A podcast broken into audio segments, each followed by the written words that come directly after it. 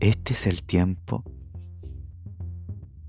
es precisamente en el que el espíritu de la humanidad ha sentido que está viviendo en una nueva era, que la ilumina la luz de un nuevo día. Ha experimentado un estremecimiento, una inquietud que le ha hecho despertar del profundo letargo en el que se hallaban dormidos sus dones y potencias.